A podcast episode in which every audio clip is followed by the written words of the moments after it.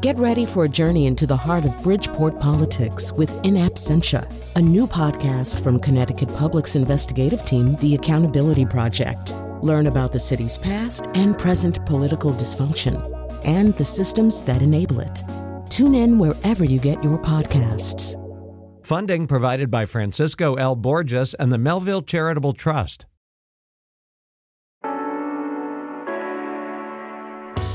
This is where we live. I'm Lucy Nalpathanchel. Fertility rates have fallen nationwide. What are the factors behind this? Is it tied to women having more freedom to choose when to have a family?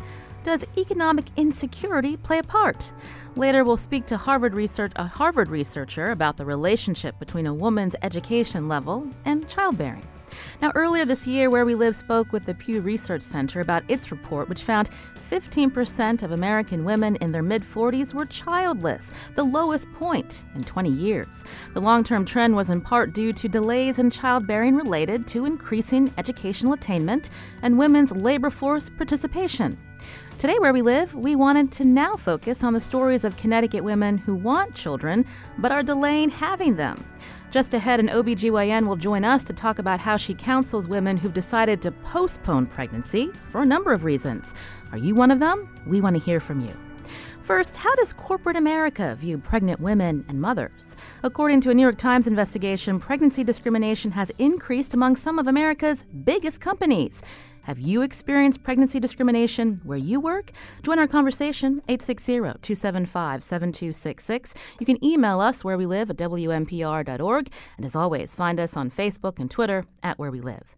Now, joining us for more on the New York Times investigation is the newspaper's economy reporter, Natalie Kitroeff. She's joining us by phone today. Natalie, welcome to the show. Thanks for having me. I wanted to find out why did you look into pregnancy discrimination? When, what were you hearing from readers, or I'm just curious about uh, the uh, the beginning of this series that you did. Sure. So um, my co-writer and I were hearing stories of pregnancy discrimination on our own beats. Um, at the same time, there was this explosion in Me Too coverage, and we saw these examples of pregnancy discrimination as a potential source of an obstacle that was pervasive, um, as if not more pervasive, as sexual harassment. And we that's when we come we came across Otisha Woolbright, a Walmart worker um, who had asked for light duty, um, and her story convinced us that this was something we had to pursue. Uh, when you uh, came across uh, Otisha, I'm curious uh, about the lawsuits that you've also reviewed. I mean, how many are we talking about? How widespread is this? So there were a little over 3,100 complaints with the EEOC um, last year, which is, you know, that's hovering near an all-time high. This is despite, you know, obviously corporate America has rolled out cushy sort of maternity leave policies, there's been an effort to try to be more welcoming to um, mothers and to try to retain them. Um, but we've seen that the inst- incidence of pregnancy discrimination seems to have gone up. Um, we looked at class action lawsuits that, um, you know, covered. We're talking tens of thousands of women here. Um, so it's pretty widespread. And, and we also, after the story published, we heard from just hundreds of readers. Um, it was an outpouring um, of responses from women who had experienced something along these lines. Now, you uh, mentioned Otisha Woolbright. This was a woman that was employed by Walmart. Uh, your uh, investigation also looked at stories of women working in white collar jobs. Uh, tell us about how this discrimination manifests itself, uh, depending on the type of job or a workplace that a woman uh, was an employee of. Right. So if you're in a low wage job that requires physical labor, and this can also be blue collar jobs, you know, jobs that pay a little bit more, um, the way that pregnancy discrimination plays out can be blatant. It can be someone asking for an accommodation from heavy lifting. You know, they don't they want lighter duty or they want to transfer away from chemicals that they're working or they want more rest breaks or they want to be able to carry water around the workplace. And an employer will deny that request and not just deny that request but then you know retaliate against the worker for asking for it sometimes fire them cut their hours cut their pay. Um, so that's a really kind of blatant form of discrimination. In office towers in white collar jobs what you're seeing is often much more subtle and it can be hard to put your finger on. Um, these are sort of women who as soon as they start to show as soon as they announce a pregnancy or even you know when they come back from maternity leave.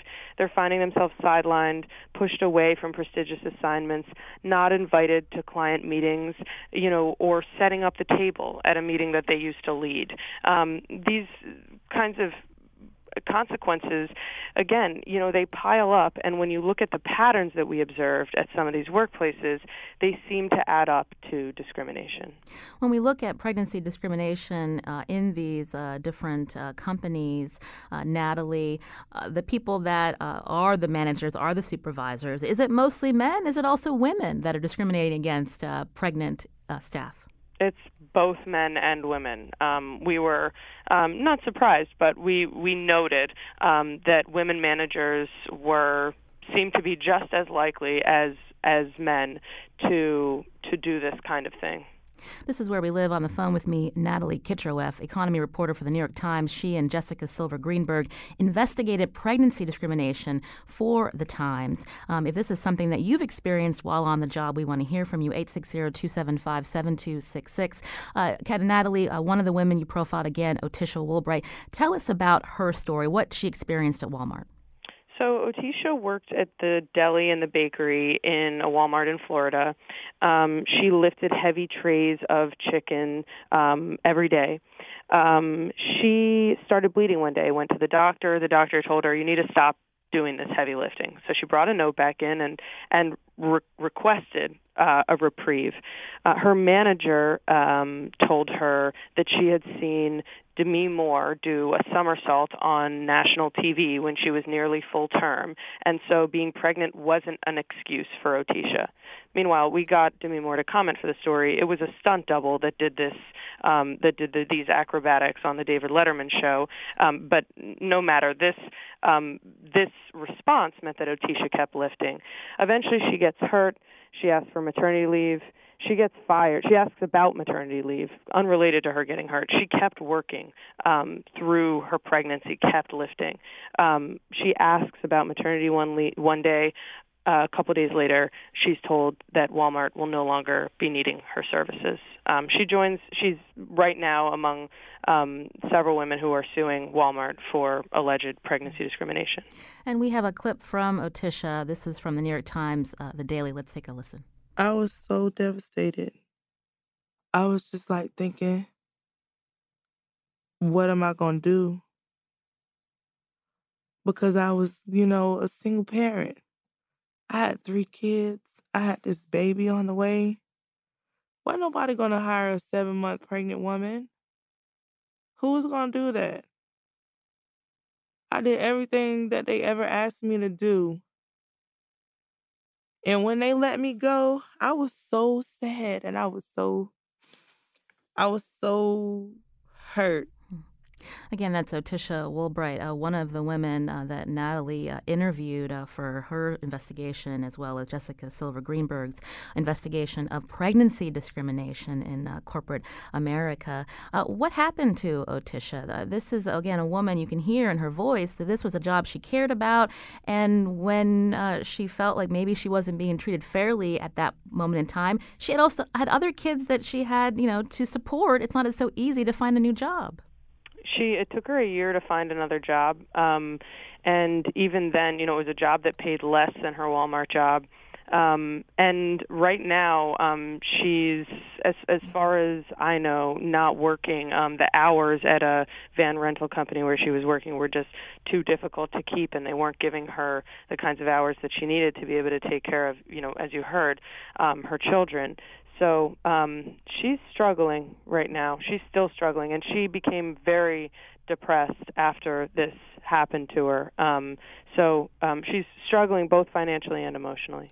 What are the federal protections uh, for uh, women who are pregnant and want to keep their jobs, Natalie? And, and if there are protections, why is this still happening in certain uh, in certain uh, companies?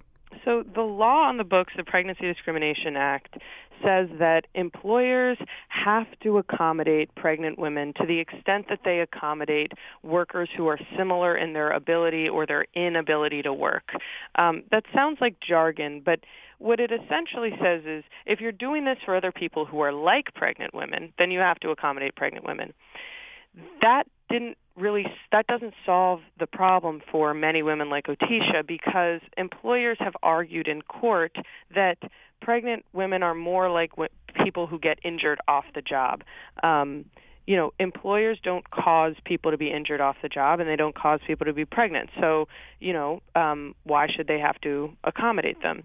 Um, that you know is being challenged in court obviously right now walmart is being sued so you know the the issue here is that the federal law does not provide an affirmative right to protection. It doesn't say you must accommodate women. Now there are laws in several states and about two dozen states that are much stronger, but right now the federal law in the books um, leaves some room for interpretation, which gets to your question of how this can still happen. Now, to be clear, it is being challenged in court, and that Walmart case is going to be a test of, of that law. You mentioned it now falls on, on states if they want to have stronger protections for pregnant women. Uh, Connecticut has a new uh, law, was signed into law in 2017, uh, that enhances existing anti discrimination protections for pregnant employees, um, provides broad definitions of the terms pregnancy, reasonable accommodations, and, and undue hardship. Uh, Natalie, uh, you also also profiled some women, as you mentioned earlier, uh, who work in white collar jobs and this idea of being sidelined, uh, passed over for promotions. Uh, can you talk a little bit about some of those women that you profiled? Right. So we we looked at um, several sort of of of the you know white collar firms in America where this happens um, or where women say this is happening. Um, one was at Merck, um, the pharmaceutical giant, and we talked to a woman there, Rachel Mountis, who was a rising star before she got pregnant. Um, she was a, a saleswoman with a prestigious assignment. Um, she was winning awards. Um, she gets pregnant, and she's informed that as a part of a general downsizing, um, her job is being eliminated. So she is laid off three weeks before she gives birth. Um, we talked to another woman, Erin Murphy, at the um, commodities trading giant Glencore. Um, and mm, again, Erin was a star. She was a senior employee um, coordinating the movement of oil um, for traders there. She also was doing very well, was um, and and after she got pregnant, she was belittled on the trading floor. Um, her manager told her having a, a kid would definitely plateau her career. When she mentioned potentially getting poached by another company, he said, um, "You're old and having babies, so there's nowhere for you to go." Um, she had to pump breast milk in a supply closet that was cluttered with recycling bins. Um, you know he made comments about you know the, a woman's brain after pregnancy. Um, this is her boss. Um, she's suing that company, and she's she's still going to work every day there right now.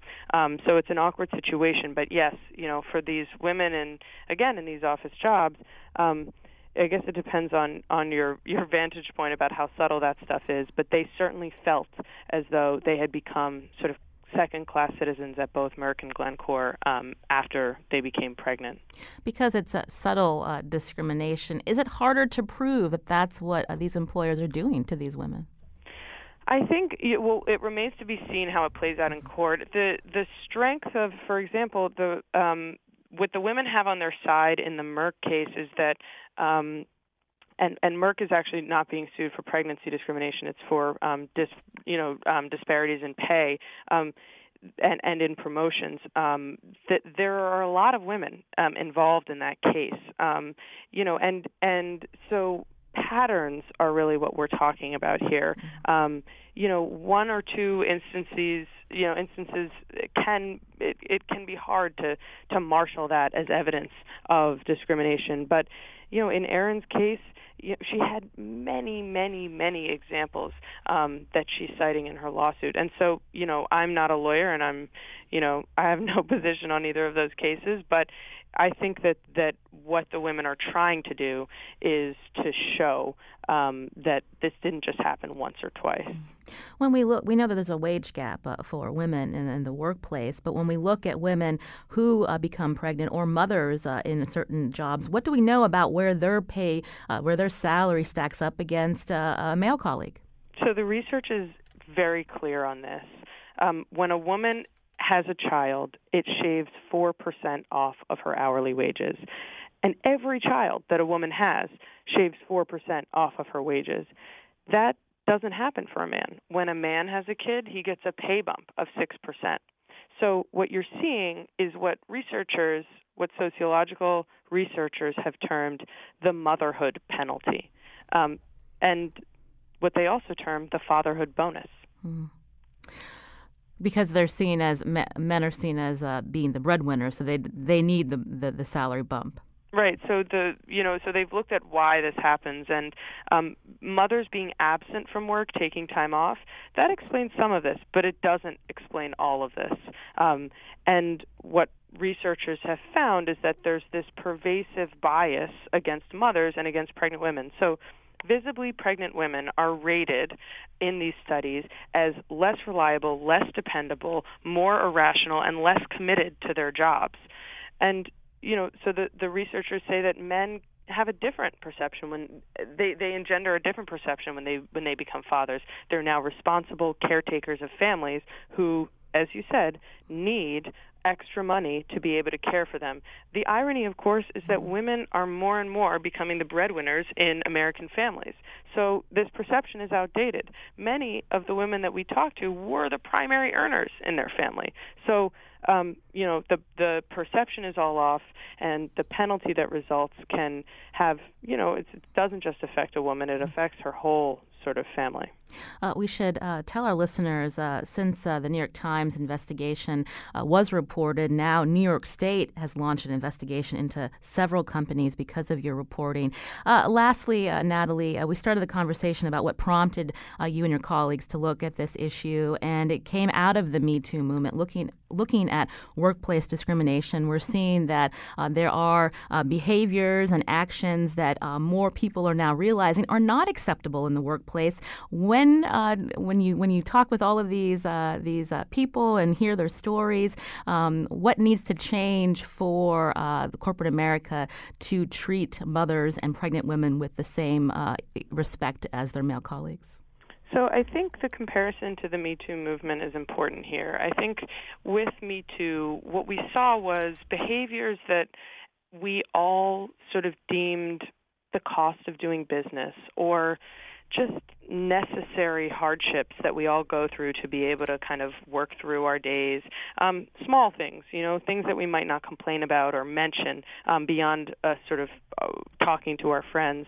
Those things turned into things that we decided as a society are kind of unacceptable that we that that we don't want to live and we don't want to work in a corporate America where that is passable, where that is okay.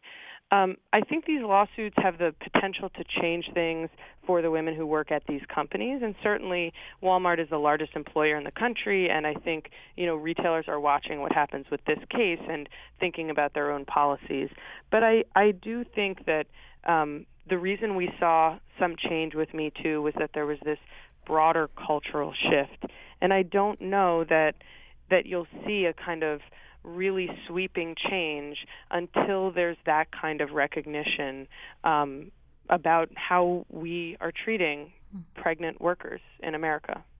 Natalie Kitroeff is economy reporter for the New York Times. She and colleague Jessica Silver Greenberg investigated reporting on pregnancy discrimination. We'll tweet out links to those stories at Where We Live. Natalie, thank you so much for your time. Thanks for having me. This is Where We Live. I'm Lucy Nalpathanchel. Up next, are you a Connecticut woman who wants to have children but has delayed starting a family? We want to hear from you. 860-275-7266. And coming up, we're going to hear from an OBGYN about the types of conversations she's having with women who are postponing having children. That's after the break.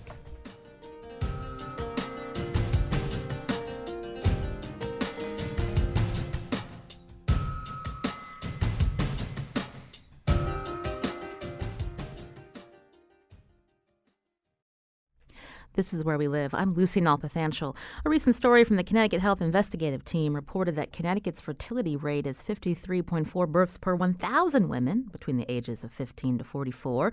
This rate is among the lowest nationwide, according to data from the Centers for Disease Control and Prevention, or the CDC. But that stat doesn't tell the whole story. There's an, actually an increase among Connecticut women over the age of 30 who are actually having more babies. Now, some of the reasons include women have pushed off starting a family due to earning advanced degrees. We're going to talk about more about the correlation between education and childbearing later in the show.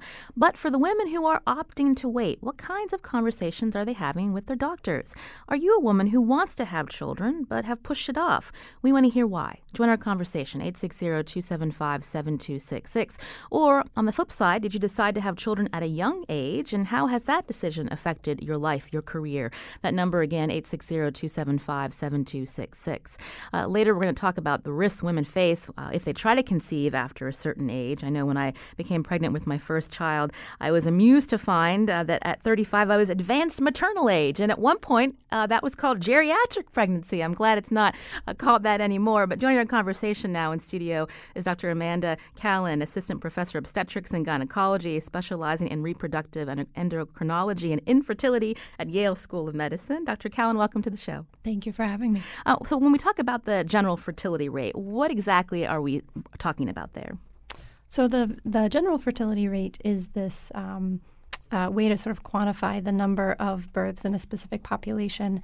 And so what we're looking at for fertility rate is actually the number of live births per 1,000 women, um, specifically aged 15 to 44. That's in contrast to this idea of the birth rate, which is the um, number of births per 1,000 people in the population, but that includes obviously children and men and people who aren't going to be conceiving. So the fertility rate sort of drills down on the number we care about more. And the general fertility rate um, uh, annually, looking at the yes, yep, the numbers are calculated annually. So when we when we hear that Connecticut is among the lowest uh, in terms of fertility rate, why is that? So it's a great question, and there's there's multiple reasons we think that is. I mean, first of all, I think um, it's helpful to understand that birth rates are declining and fertility rates are declining across the nation.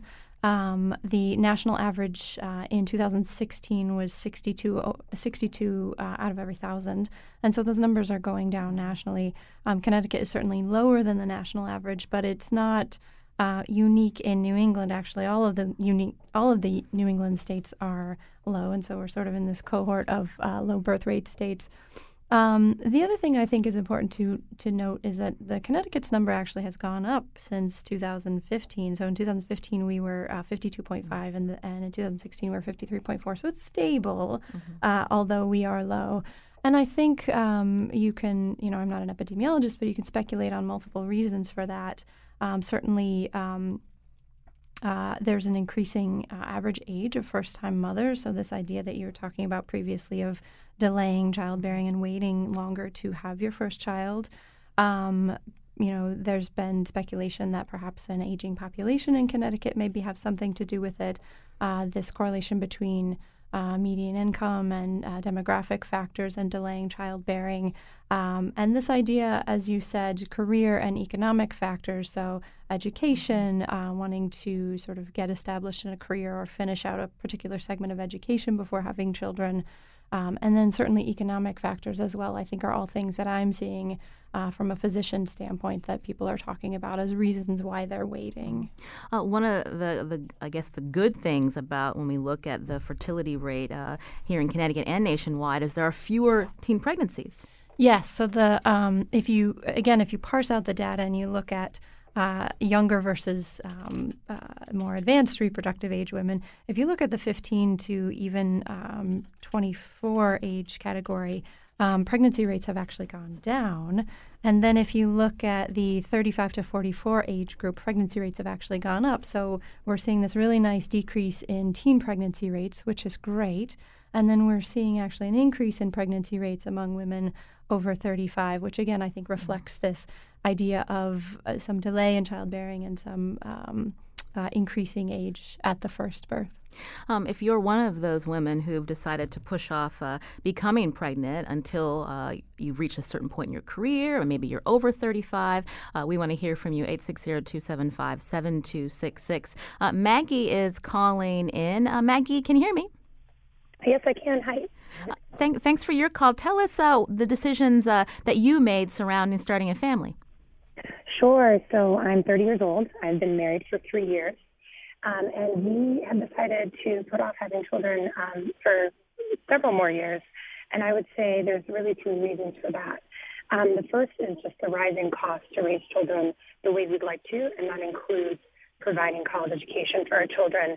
So I'm a little biased because I am a financial advisor, but I do so I do understand that um, you know college tuition is rising on average three percent per year, and so if we're looking at in-state, on-campus tuition for UConn, for instance, in 18 years we're looking at probably around 50,000. So uh, my husband and I are definitely thinking about that as we're starting a family.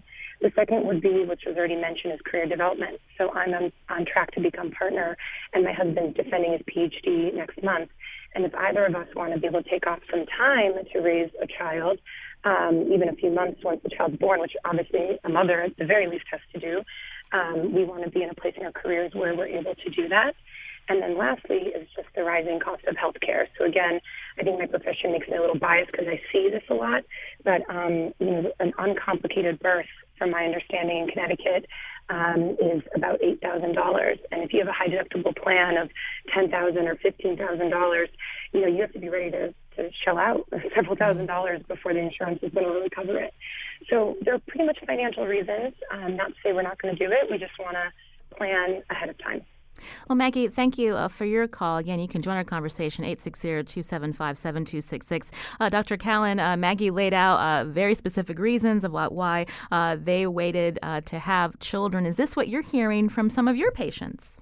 Absolutely, and that um, conversation is is similar to conversations I'm having every day. So, you know, part of uh, what I do in my field is uh, treat infertility, but also we manage other issues, and in, in sort of managing those other issues, um, these conversations come up about uh, childbearing and what's the right time and what's happening for, to fertility over time. And um, women are telling me about these absolute same pressures, economic pressures, um, you know, wanting to uh, understanding the high cost of childbearing, understanding what happens when you have a child, that cost, especially if both parents are working, that cost of mm. daycare. Yeah, daycare is uh, like another mortgage. It's so expensive. um, and so uh, certainly, people are talking about that. You know, again, trying to finish out a career. I know in my own personal experience, that was a part of my own personal decision was trying to wait until I finished all of my medical schooling, and so um, I can certainly empathize with those decisions as well. Mm-hmm. And it's absolutely um, a large part of the conversation we're having. Uh, today, we're looking at uh, the choices women are making when uh, they're thinking about starting a family, and we want to hear from you. 860 275 7266. Um, Elena is calling from Mystic. Elena, go ahead. Uh, hello. Um, I also delayed having a child uh, because of um, two factors. One, that we wanted to make sure we were financially established, and also um, the second reason was that I was getting advanced degrees. And I have to laugh because um, I had my son at the age of 37, and I was also considered of advanced maternal age. Uh, Welcome to the club. Me, yes, thank you very much um, which struck me as absolutely ironic. Um, and you know now I'm he's now nine years old and I'm 46 and um, I still have you know my degrees which I'm never going to regret getting, but it's been much more difficult to return to the workforce after having a child. Uh, that people are not companies and places are just not as accommodating to uh, mothers as they could be. Elena, earlier we talked to the New York Times about their investigation in pregnancy discrimination. Is some is this something that you or other women you know have experienced? I, to a degree, I would say yes. Um, I was.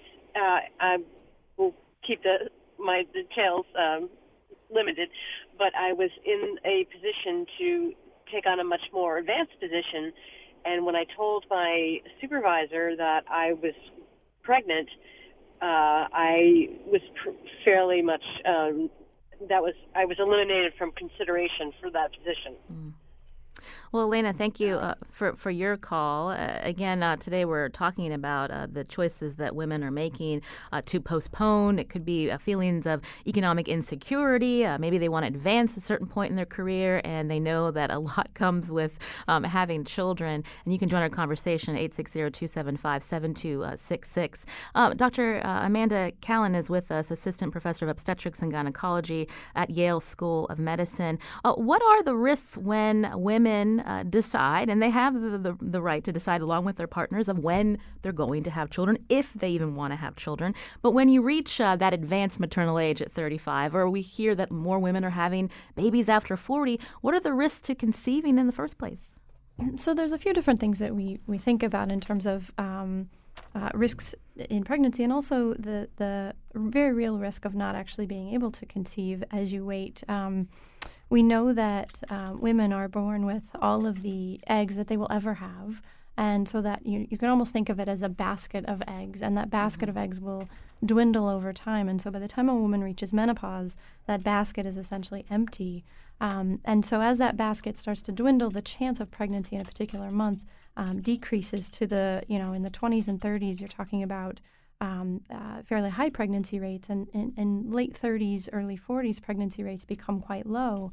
Um, the other thing that happens is that the um, the genetic material in each of those eggs is also aging, and so we see that um, the increase in um, you know birth defects, things like Down syndrome, um, miscarriage because of uh, you know eggs or embryos that have genetic uh, abnormalities increases over time. And so there's a couple of factors that make it more difficult to get pregnant with age. One is that decreasing number of age and, and uh, decreasing number of eggs, and two is the um, increased potential for those eggs and embryos to be abnormal. And so those factors really um, pair together to make it uh, to, to, to, lead to a decreased pregnancy rate over mm-hmm. time. That rate really starts to drop. Um, around 35, and the, the rate of drop becomes even more accelerated around uh, 37, 38. Um, and we do see women more in our office at, at those ages who are um, starting to think about conceiving. You know, there's there's room for a baby in their lives, um, but it's more difficult at that point. And now we're starting to have to think to have to think about assisted reproductive technologies, ovulation induction, IVF, things like that that can just be um, emotionally and financially difficult. So. Um, not to be sort of an alarmist, but I think it's important that women um, who are making decisions to delay childbearing be empowered with that information and understand what's happening to reproductive potential over time, and then they can, you know, we can make our own decisions with that information. Uh, when we're talking about options uh, for women, uh, something that I, I, guess has become trendy in recent years is talking more about uh, freezing e- freezing mm-hmm. their eggs. I wanted to play this clip because it has crossed over in popular culture too. This is from the Mindy Project, where character Dr. Mindy Lahiri is actually talking to college age women about why they should consider freezing their eggs. When I was your age, I thought that I was going to be married by the time I was 25, but it took a lot longer than that. And unfortunately, your body does not care if you are dating the wrong guy or the guy you're with is also sleeping with the rest of your dorm. Your body and your eggs just keep getting older, which is why freezing them is actually a pretty smart idea because it gives you a little bit more time so that you can try to find that one diamond in the crap heap of American men. Again, that's from uh, the Mindy Project. Uh, Dr. Uh, Kallen, is that something that uh, women in their 20s should consider, or is that still a little too early? You know, uh, it, so egg freezing is a is a um, technology that has uh, been around for several years at this point, um, to the point that it um, several years ago was uh, even no longer considered experimental because we know that it works well. We know that eggs freeze well and thaw well, and we can get them and we can um, sort of stash them away. Um, there, I would say, you know, 20s is probably quite an early time to consider it. Um, certainly, we have women asking about it in their 20s. As I said, we know that generally fertility starts to decline in the mid 30s or so. Um, um, it is something that I think women should be certainly aware of and consider whether it's right for them. Um, but it's costly. It is costly. Um, so egg freezing, you know, can run in the, you know, I'd say six to eight to ten thousand dollar range um, to freeze eggs. Um, and it also is a is a time commitment for several weeks. I can certainly you know walk you through the process, but it's um, injections and medical visits and ultrasounds. Um, the other thing I say about egg freezing is that you know for women who choose to freeze their eggs, I, I don't want it to be considered as sort of a guarantee. So I don't want someone to think if I freeze my eggs, then I can sort of buy myself an extra five years. I think if for women considering freezing their eggs, you know, if, I'm seeing a patient in my office and we're talking about egg freezing, I'm going to talk about the pros and talk about the cons and talk about success rates. Um, but at the end of the day, I want um, a, a, woman or a couple to make their fertility decisions sort of regardless of these frozen eggs, understanding that they are not a guarantee um, and you know to proceed on as though the eggs aren't frozen basically. You can join our conversation 860-275-7266 carrie is calling from hartford. Carrie go ahead. Hi how are you? I'm doing well. So i was just going to comment um, i'm 38 years old. I had my first child when i was 33 um, and uh, we have um, foregone having a second child for economic reasons. Um, I have an advanced degree and I and I own my own business. Um, and my husband has a job that works uh, strange hours, and so we have found that because we are what most people consider middle class, our only childcare options are expensive childcare options because we don't qualify for any of the free preschool um, town town run programs. And so we have just decided that because of the expense of childcare and the interest in furthering our careers, it's just not viable to have a second child, despite the fact that we would like to. Hmm.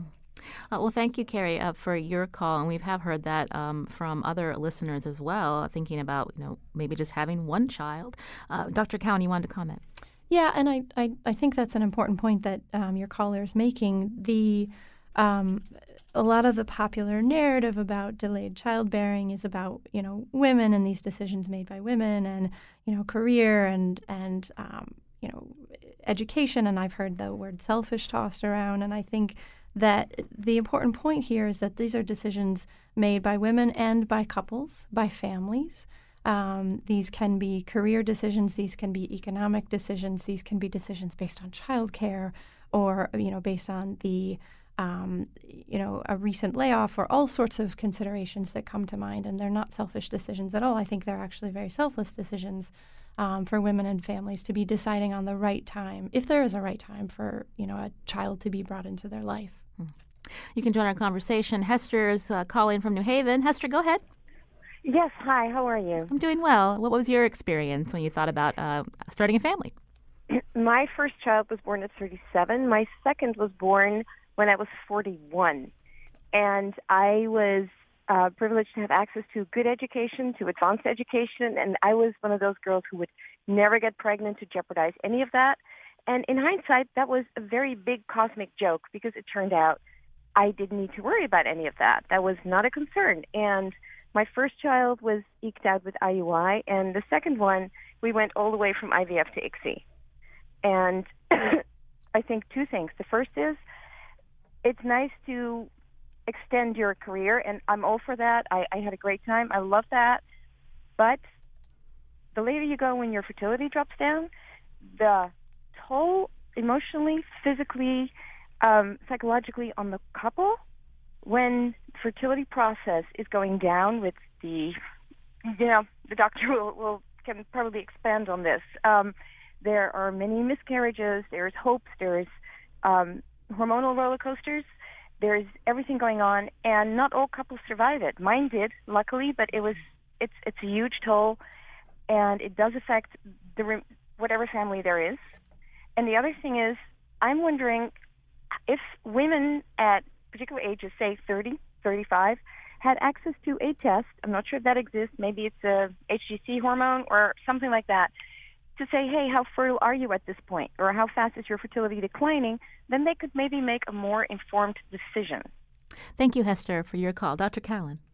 Um, so, you know, I think I think your your point is a great one about um, really understanding that the process of fertility, you know, you might or someone might think that well if i wait a certain amount of time you know fertility treatments are out there and i can just do iui as you referred to intrauterine insemination or ovulation induction or in vitro fertilization ivf um, uh, the other term ICSI that you used is a way to fertilize eggs, intracytoplasmic um, sperm injection.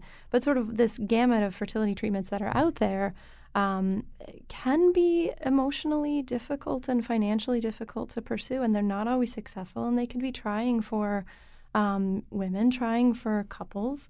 Um, and so, I again, I think it goes back to understanding um, what is happening to fertility over time and understanding that the options are out there, but the options are not always successful. Even IVF, you know, as women get into their early 40s, we quote success rates that are in the single digits for IVF, you know, after mm. 42, 43. So um, to me, the worst situation is when someone comes into my office and she um, isn't at all aware that her fertility has declined and maybe she's 42 or 43 and just thinking about starting a family and no one's really ever had this conversation with her before that to me is the most difficult situation because then we're talking about um, success rates for fertility treatment that can really be quite low.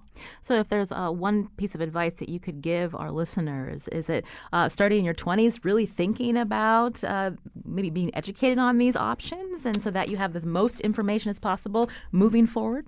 Yeah, I think being aware, being educated, under understanding what happens to fertility over time, um, knowing that um, it, you know, the, the reproductive challenges can increase, especially in the mid 30s, late 30s, early 40s, certainly. Um, and, you know, the time to, you know, consider having a child if you want to have a child or want to bring a child into your life um, is as soon as it's right for you and, and not to wait longer than that. And that's such a vague, sort of wishy washy answer, I know. Um, but the, the time is different for everybody, and just to be aware um, that those challenges can increase. Dr. Amanda Kallen is assistant professor and practicing OBGYN at the Yale Fertility Center in New Haven, uh, Connecticut. Uh, Dr. Kallen, thank you so much for your time. We appreciate it. Thank you for having me. This is Where We Live. I'm Lucy Nalpathanchel. Up next, how does a woman's education level impact fertility? We're going to learn more from a Harvard researcher right after the break.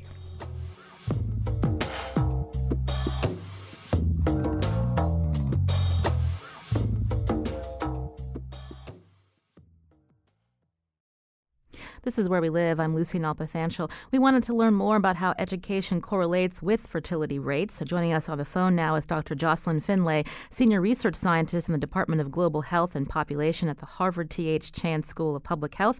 Dr. Finlay, welcome to the show. Thank you, Lucy. It's a our pleasure to be here. Our time is short with our the, the number of callers that uh, that we brought in uh, this hour, but could you explain the relationship w- between education and fertility? Yes, it's really great to hear all the callers calling in and seeing that they're juggling um, education decisions and their fertility, and they're really in their later life um, in terms of their fertility, so looking into their 30s. And I feel like this really came from research that was done from Claudia Goldin, uh, and she was able to explain that the introduction of the pill back in the 60s and 70s was really the first time that women could really reliably complete their college education without fear of getting pregnant. Mm. Well, so this, oh yeah. Oh, go ahead. Continue. No, it, it just meant that women could then build their aspirations for more highly skilled professions such as doctors, lawyers, and decision makers in society. And it was the first time that they could really think about alternatives uh, in their life course. So thinking about solid careers and, as opposed to um, just having children and being um, homemakers. Mm. Now, when you look across the globe, uh, do you see uh, there a, a, causal relationship? So, when um, girls are able to continue with schooling, uh, that they're not having uh, babies as young or having as many children? Yeah, that's right. Um, a lot of my work, being the partner of global health and population, a lot of my work has been in um, in Africa, and there we're still looking at sort of the making sure that girls are completing school um, and looking at um, teen pregnancies and making sure that we don't see those high rates of teen pregnancies because it ends up for bad outcomes for the mother and, and the child. And so what we see there is that um, if we can get girls to stay in school, then they do choose to do that and they're able to delay their, their first marriage and uh, their first birth. And this ends up being great for the girls in terms of being able to complete their education and jump onto a trajectory of uh, high skilled work instead of just being in the cycle of not completing high school, getting low skilled jobs, um, and um, this ends up just sort of being their trajectory for life of this low skilled work. Mm. And it then becomes very hard to jump um, from the low skilled trajectory to the high skilled trajectory as you as you keep going along. Uh, when uh, we look at some of the research that you've done with uh, African countries, so the ability to continue with education uh, limits uh, um, the fertility rate, but at the same time, they need more than that. They also need support. Can you talk about the Malawi example? Yeah. Yeah, so um, Sarah Baird did some really important research in Malawi um, looking at how to promote keeping girls in school and how this impacts um, delaying their first marriage and delaying uh, their first birth.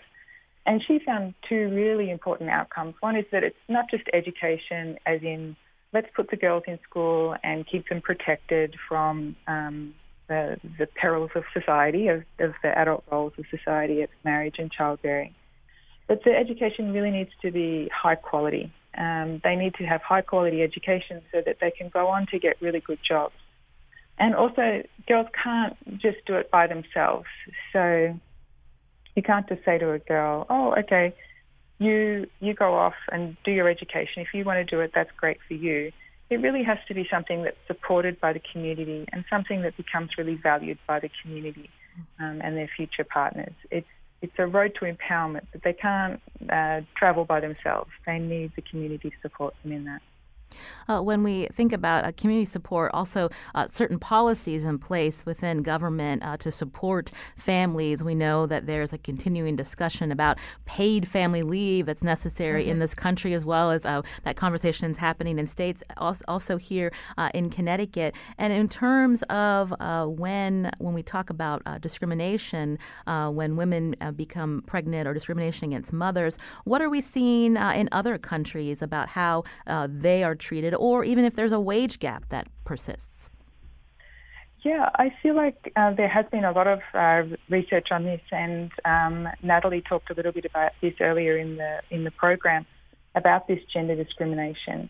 And I think one of the things that's uh, really important, it's not just um, you know you can look after your baby for three months or one month, and then return to work, and everything is exactly like it was before. I think some research has been um, shown that it's it's not always necessarily a gender discrimination story, but it's the fact that women now have uh, dependents, and it doesn't make them as flexible uh, in their workforce participation as what they were be, before they had the, the baby.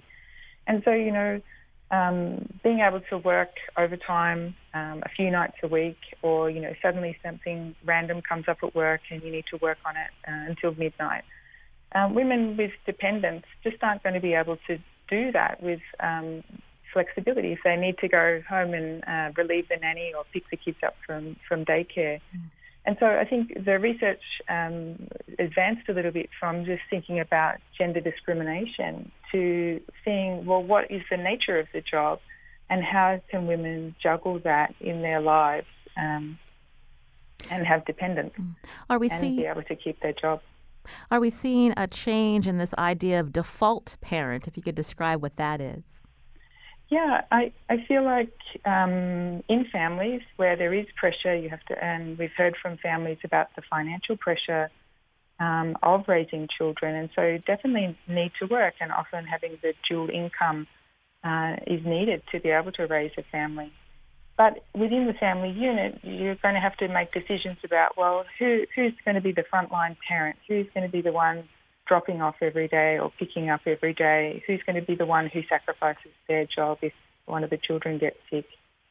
And um, I think this often falls to the woman. So it's either because of just a natural um, historical gender role assignment, or it could be that um, the couple, the person in the couple who earns the most, you decide, well, let's protect their career and the other person in the couple will um, will be the one who um, is the default parent, who the one is that always gets to sacrifice mm. um, their job hours. Dr. Jocelyn Finlay is Senior Research Scientist in the Department of Global Health and Population at the Harvard T.H. Chan School of Public Health. She studies the sociology of fertility and looks at how education and career choices interact when people decide to start a family. Dr. Finlay, thank you so much for your time. We appreciate it. We'll send a link out for more about this research.